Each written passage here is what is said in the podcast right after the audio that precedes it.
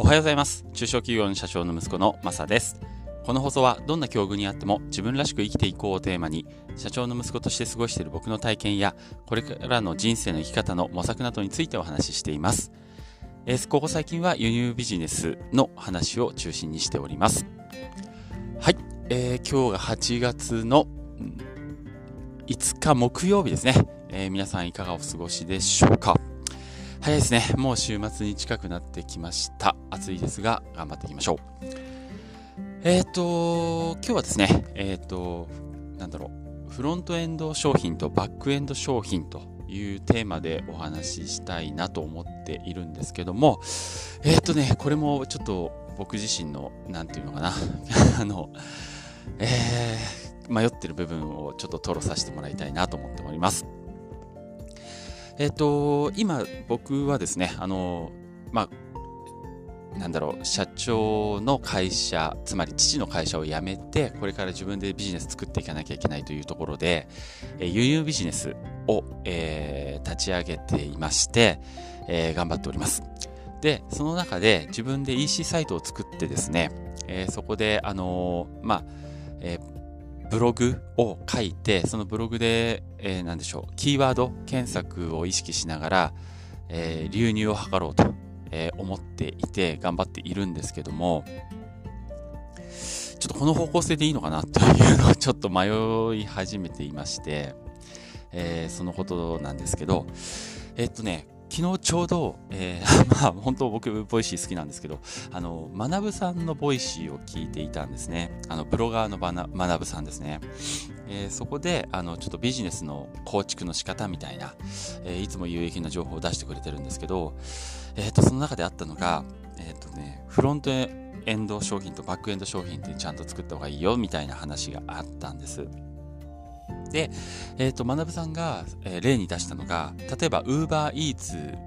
だったら、みたいな、えー、話をしてて、まあ僕がもし UberEats で、えー、UberEats 以外でも、えー、ちょっと稼ごうと思ったらこんな風にするよ、みたいな話をしてて、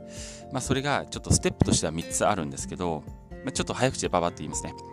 えー、っと、1つが、まず有益情報をブログに書くと。えー、その有益情報っていうのは、例えば自分で UberEats 実際にやってね、で、えー、この時間帯はここら辺で待っていた方が、あのー、注文がたくさん、このお店、このお店とこのお店注文たくさん入るから、この辺でこの時間待ってた方がいいよとか、えー、こことここの境にいると、あのー、お客さんから注文入った時すぐに対応できるよとか、なんかそういうようなね、えー、有益な情報をブログにまずこう無料で書くと。で、えー、有益な情報をたくさん書いた上で、えっ、ー、と、TikTok に登録してバズ動画を出すと。例えば、えー UberEats に絡めたもの、もちろんそうなんですけど、え、ー、と、UberEats 運びたくない料理トップ3とか、なんかわかんないけど、そういうような、ちょっとみんなが UberEats の人たちが興味ありそうな、ちょっとそういうバズ動画を作ると。で、そのバズ動画で、えー、集客をして、それを動画からブログへ流入を図る。で、そのブログで、ああ、いいねって、有益情報すごいねって信用を貯めて、そこでバックエンド商品、あの、例えば、えー、なんだろう、ウーバーイーツで2万円以上稼いだ僕の方法を、えー、セミナーでご紹介しますとか、そんな、えー、なんかどう、無料、あの、ちょっと有料動画みたいな、有料教材みたいな、えー、そういうのを、えー、例えば2000円、3000円で売っていくと。そうやったら、えー、UberEats をやりながら、その経験値をコンテンツにして販売していけるねっていう話をしてたんですよ。僕それ聞いて、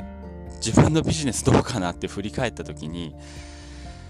これバックエンド商品俺何も作ってないなっていうことに気づいたんですよね。ビジネス的に。今、自動車の塗料を輸入して販売しているんですけど、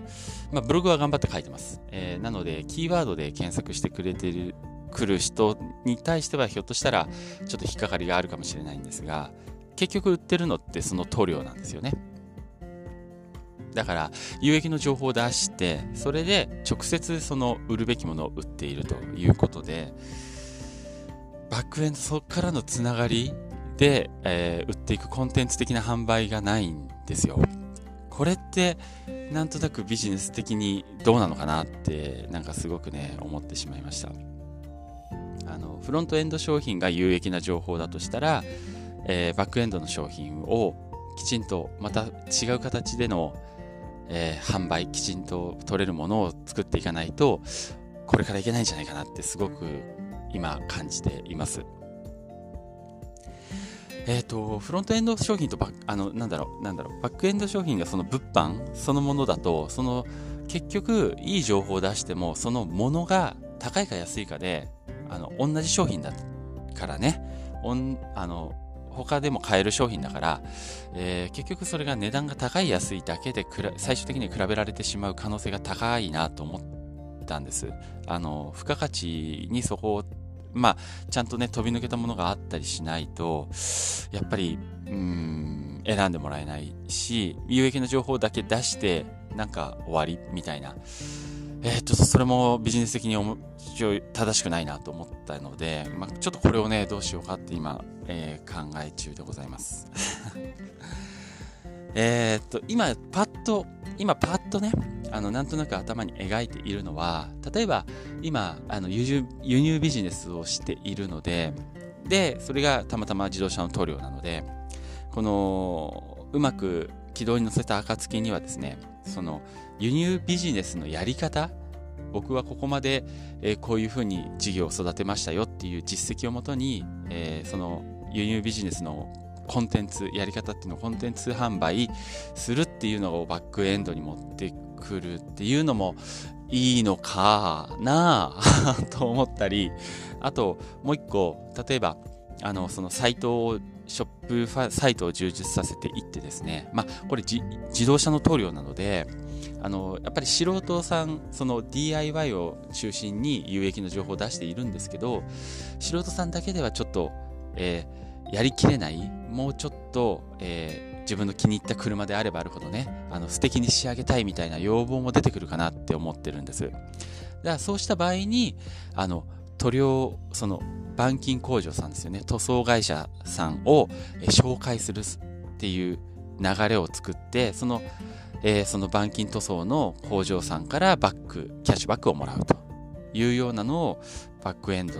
の商品に、もしくは、その、えっ、ー、と、サイトに掲載する掲載費用、費用を、まあ、サブスクみたいな感じで月、えー、3000円とか5000円とか、その、板金工場さんからもらうみたいな、えー、バックエンドの商品みたいなのを、パッとね、パッと今考えてるんですけど、